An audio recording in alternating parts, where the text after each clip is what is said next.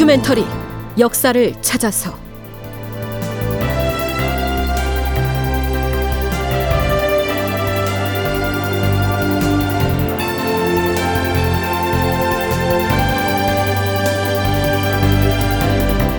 제 1176편 이점의 목을 베다. 극본 이상락 연출 황영선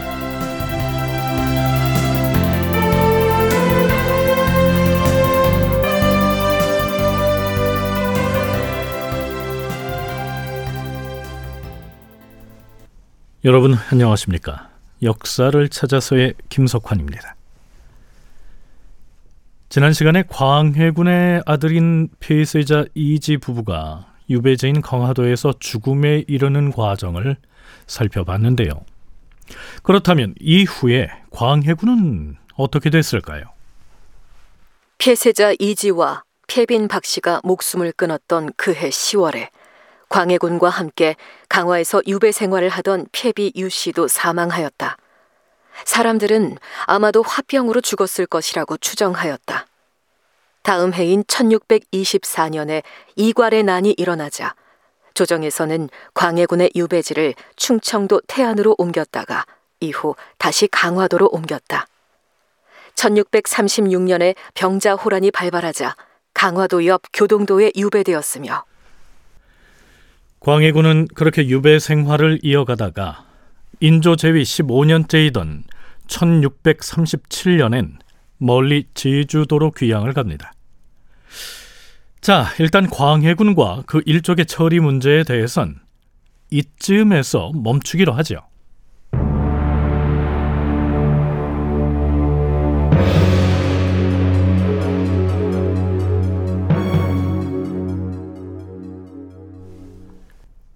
자, 그렇다면 반정을 일으켜서 인조 정권이 탄생했으니 이전의 광해군 정권에서 앞서 언급한 일들을 추진했거나 거기에 가담했던 사람들을 응징하고 숙청하는 절차가 뒤따라야 할 텐데요. 자, 그렇다면 광해군 때 정치적 폐단에 가담한 죄로 처벌을 받았던 사람들의 전체적인 규모는 과연 얼마나 됐을까요? 조선사 전공자 오수창은 인조대 정치 세력의 동향이라는 논문에서 이렇게 기술하고 있습니다. 인조 반정으로 처벌된 종 6품 이상의 관직자를 살펴보면 127명이었다. 이 중에서 32명이 목숨을 빼앗겼다.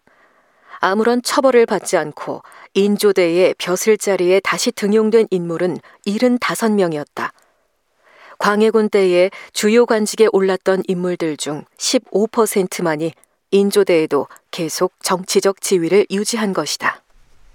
자, 그럼 지금부터 인조반정 이후에 어떤 사람들이 숙청을 당했는지를 개략적으로 살펴보겠는데요. 우선은 처벌 기준이 있어야 할 것 아니겠습니까? 대체적인 기준은 있었습니다. 동북아 역사재단 장정수 연구위원의 얘기 들어보시죠. 처벌이 바로 이루어진 경우도 있고 한 두 달, 길게는 세 달, 심지어 나중에도 연루돼서 처벌받는 경우가 있어요. 근데 초반에 한 두 달 정도에 대거 이제 죽거나 뭐 귀환하거나 중도 부처가 되든지 아니면 뭐 처벌이 됐다가 뭐 취소되든지 그러는데 아마 공신 세력들 사이에서 논의와 합의를 거쳤던 것 같고 핵심적인 기준은 결국 폐모정청에 참여를 했느냐 이런저런 명분 얘기하는데 결국에 가장 중요하게 이제 이 사람들의 운명을 결정지은 거는 폐모정청이었던 것 같습니다. 자, 그러면 심사나 논의를 거치지 않고 처벌이 바로 이루어진 경우부터 살펴볼까요? 반정거사 당일로 돌아가 보죠. 자, 모두 창덕궁으로 진격해서 이 점을 비롯한 대북 일당과 그 수하에서 온갖 비행을 저질러 온 무리를 샅샅이 색출하라.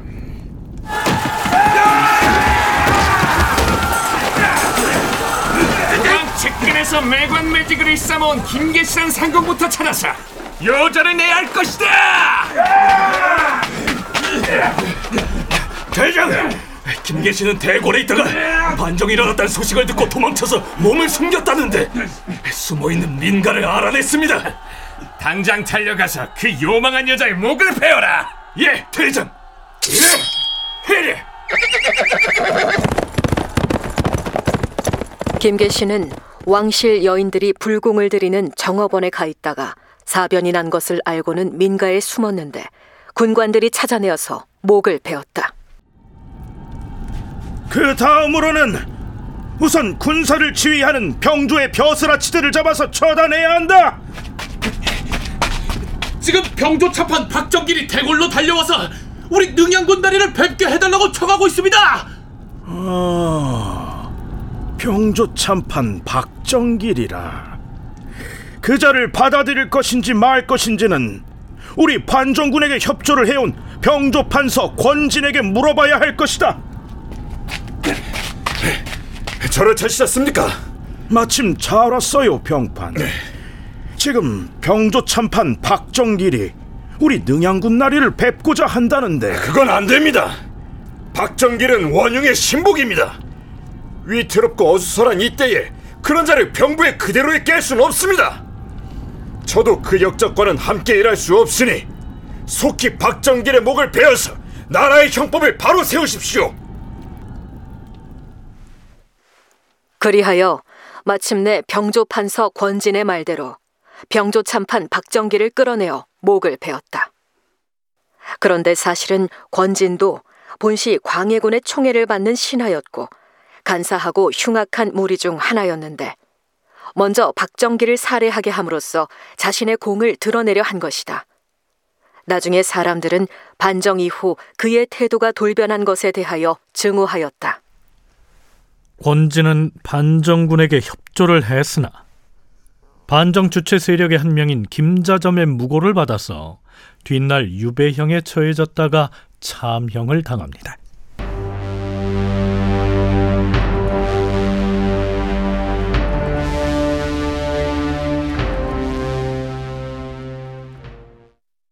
자, 그럼 대북파의 행동대장으로서 온갖 패행을 주도해온 이첨은 과연 어떻게 됐을까요? 이이첨이 어디로 도주하여 몸을 숨겼는지 아직 그 행방을 모른다고 하였는가? 이첨은 우리 반정군이 몰려온다는 소식을 듣자마자 도성을 빠져나가 이천에 있는 자신의 시골집에 숨어 있다고 합니다. 그자가 살아있는 한 우리의 거사가 성공했다 할 수 없을 것이다. 속히 군사를 이천에 보내서 그자를 포박해오라. 가자!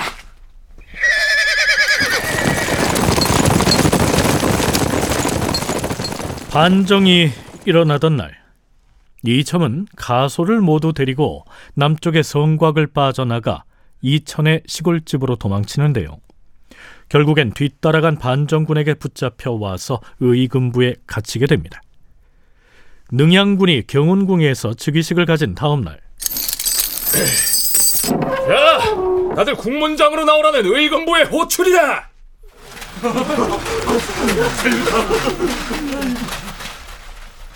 이첨을 비롯한 대북 세력의 인사들이 형을 언도받기 위해서 줄줄이 옥문을 나서는데요.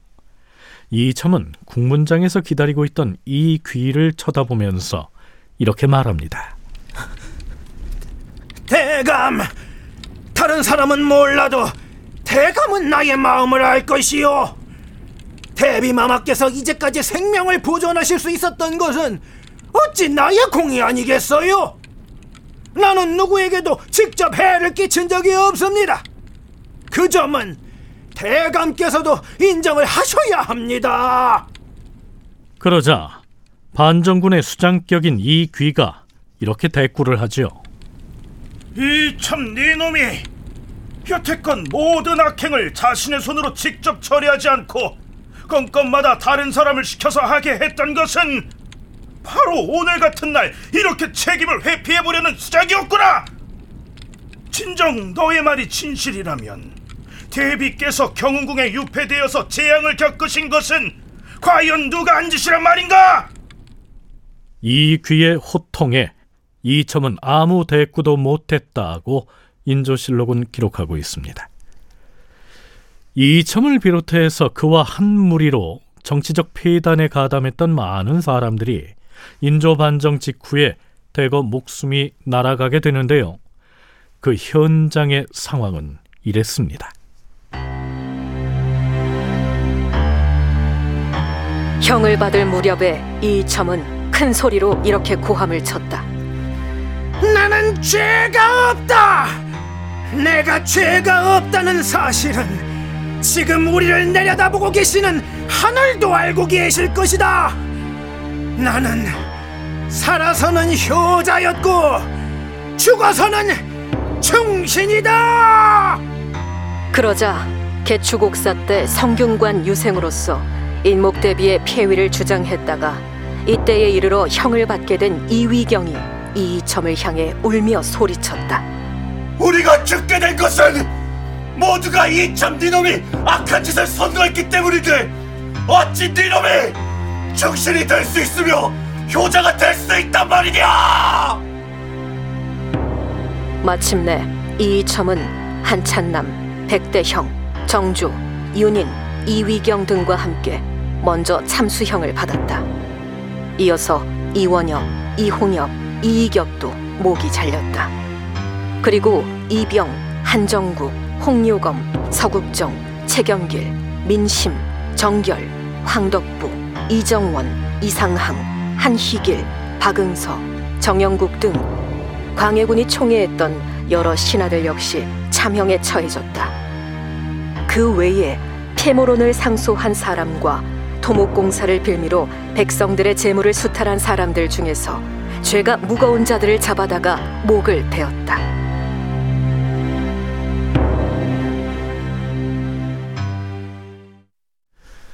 네, 앞에서 장정수 연구위원은 광해군 치세에 활동했던 인물들을 처벌하는 핵심적인 기준이 이 폐모 정청에 참여해서 인목 대비의 폐위를 주장했느냐의 여부라고 했었지요.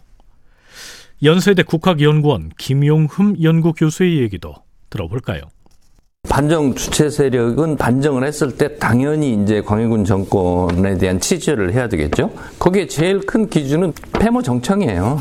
폐모 정청에 얼만큼 적극적으로 참여했는가. 폐모 정청이라는 것이 지배층 내에서 이렇게 전국적인 의견 수렴을 합니다. 해서 이제 그 이목대비를 폐위시켜 나가는 과정인데 거기에 대해서 적극적으로 이거를 주도한 세력이 있는가 하면은 마지못해서 따라간 세력이 또 있거든요. 그래서 반정 주체 세력은 폐모 정청을 적극적으로 추진한 사람들은 가능하면 제거해야 되지만 그러나 사람들을 많이 죽이면 안 된다라는 거는 정치를 하는 사람들은 누구나 본능적으로 느끼는 거죠.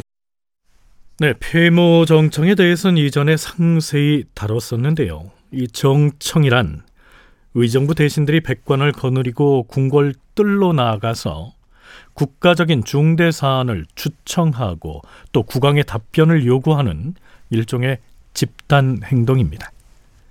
따라서 폐모 정청은 인목 대비를 폐위할 것을 집단으로 요구했던 그 사건을 말합니다.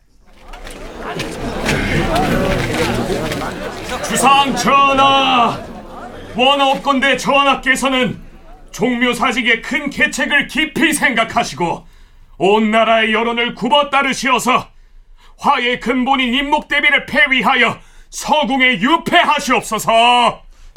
인목대비를 폐위하여 서궁에 유폐하시옵소서. 그런데요, 명륜록이라고 하는 문헌에선 이때 폐모 정청에 참여했던 인원이 왕실의 친인척들까지 포함해 무려 780명이나 된다고 기술하고 있으며 그 이름도 일일이 명부로 작성해서 소개하고 있습니다. 그렇다면 인조 반정을 일으킨 세력은 그 명부에 이름이 올라 있는 사람들을 모두 다 처벌해야 할까요?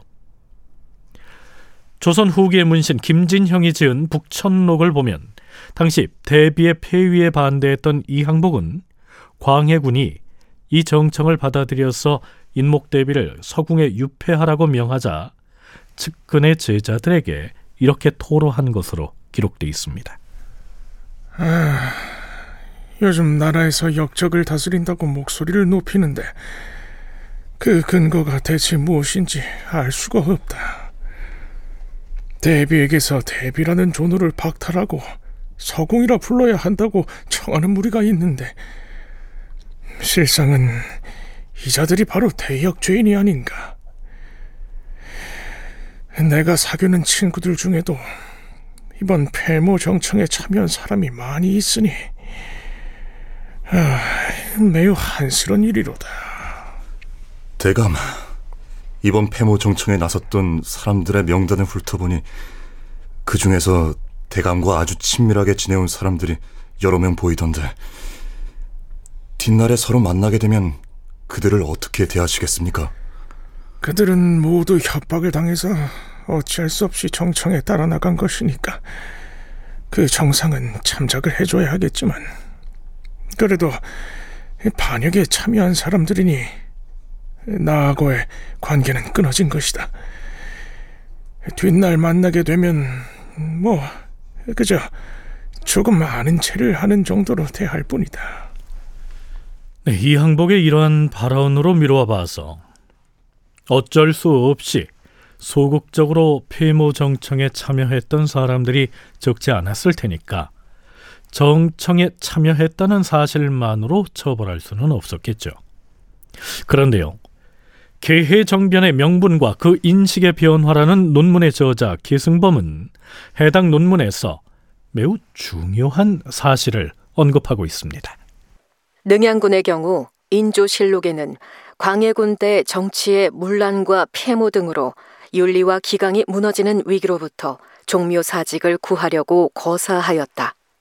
이렇게 되어 있지만 이를 진정한 동기로 보기는 힘들다. 한 예로 능양군 자신이 인목 대비의 폐위정청에 참여한 사실이 이를 잘 반증한다. 그가 정말로 폐모 때문에 목숨을 걸고 거사할 정도의 인물이었다면 애당초 그 정청에 참여했을 리가 없었기 때문이다. 광해군이 저지른 폐모살제 분계에서 반정을 일으켰다고 했는데 그 반정의 성공으로 왕위에 오른 능양군 자신이 폐모 정청에 참여했다면 이걸 어떻게 이해해야 할까요? 그런데요. 광해군 일기의 폐모 정청 참여자 명부에는 능양군의 이름이 올라 있지 않습니다. 광해군 일기를 인조치세에 편찬했기 때문에 능양군의 이름은 뺀 것일까요? 그런데요. 능양군이 폐모정청에 참여했었다는 사실은 정작 본인의 발언으로 뒷받침이 됩니다. 연려실 기술에 이런 기사가 보입니다. 폐모정청을 할 당시에는 종실과 문무백관이 화를 입을까 두려워서 누구도 감히 반대를 하지 못했는데 반정이 성공하고 나자 정청에 참여했던 사람을 논죄하자는 논의가 제기되었다. 그러자 인조가 말했다. 정청을 했던 죄는 과인도 면하기가 어렵다. 그러자 폐모 정청으로 논란이 분분했던 사람들이 감히 다시 말을 꺼내지 못하였다. 따라서 능양군이 반정에 적극 나선 것은 종묘사직을 구하겠다는 무슨 거창한 목적 때문이 아니고 광해군에 대한 개인적인 원한과 자기 보호 차원의 동기에서 비롯됐을 것이다. 계승범 교수의 분석이 그러합니다. 능양군의 집안은 아우 능창군이 신경희의 옥사에 연루돼서 죽임을 당하면서 역적의 집안으로 찍혔고 그의 아버지인 정원군의 집터에 왕기가 서려 있다는 점술가의 말을 믿고서 광해군이 그 집을 빼앗아서 경덕궁 짓는 공사를 시작했다는 내용은 이미 방송을 한 적이 있지요. 다큐멘터리 역사를 찾아서 다음 시간에 계속하겠습니다.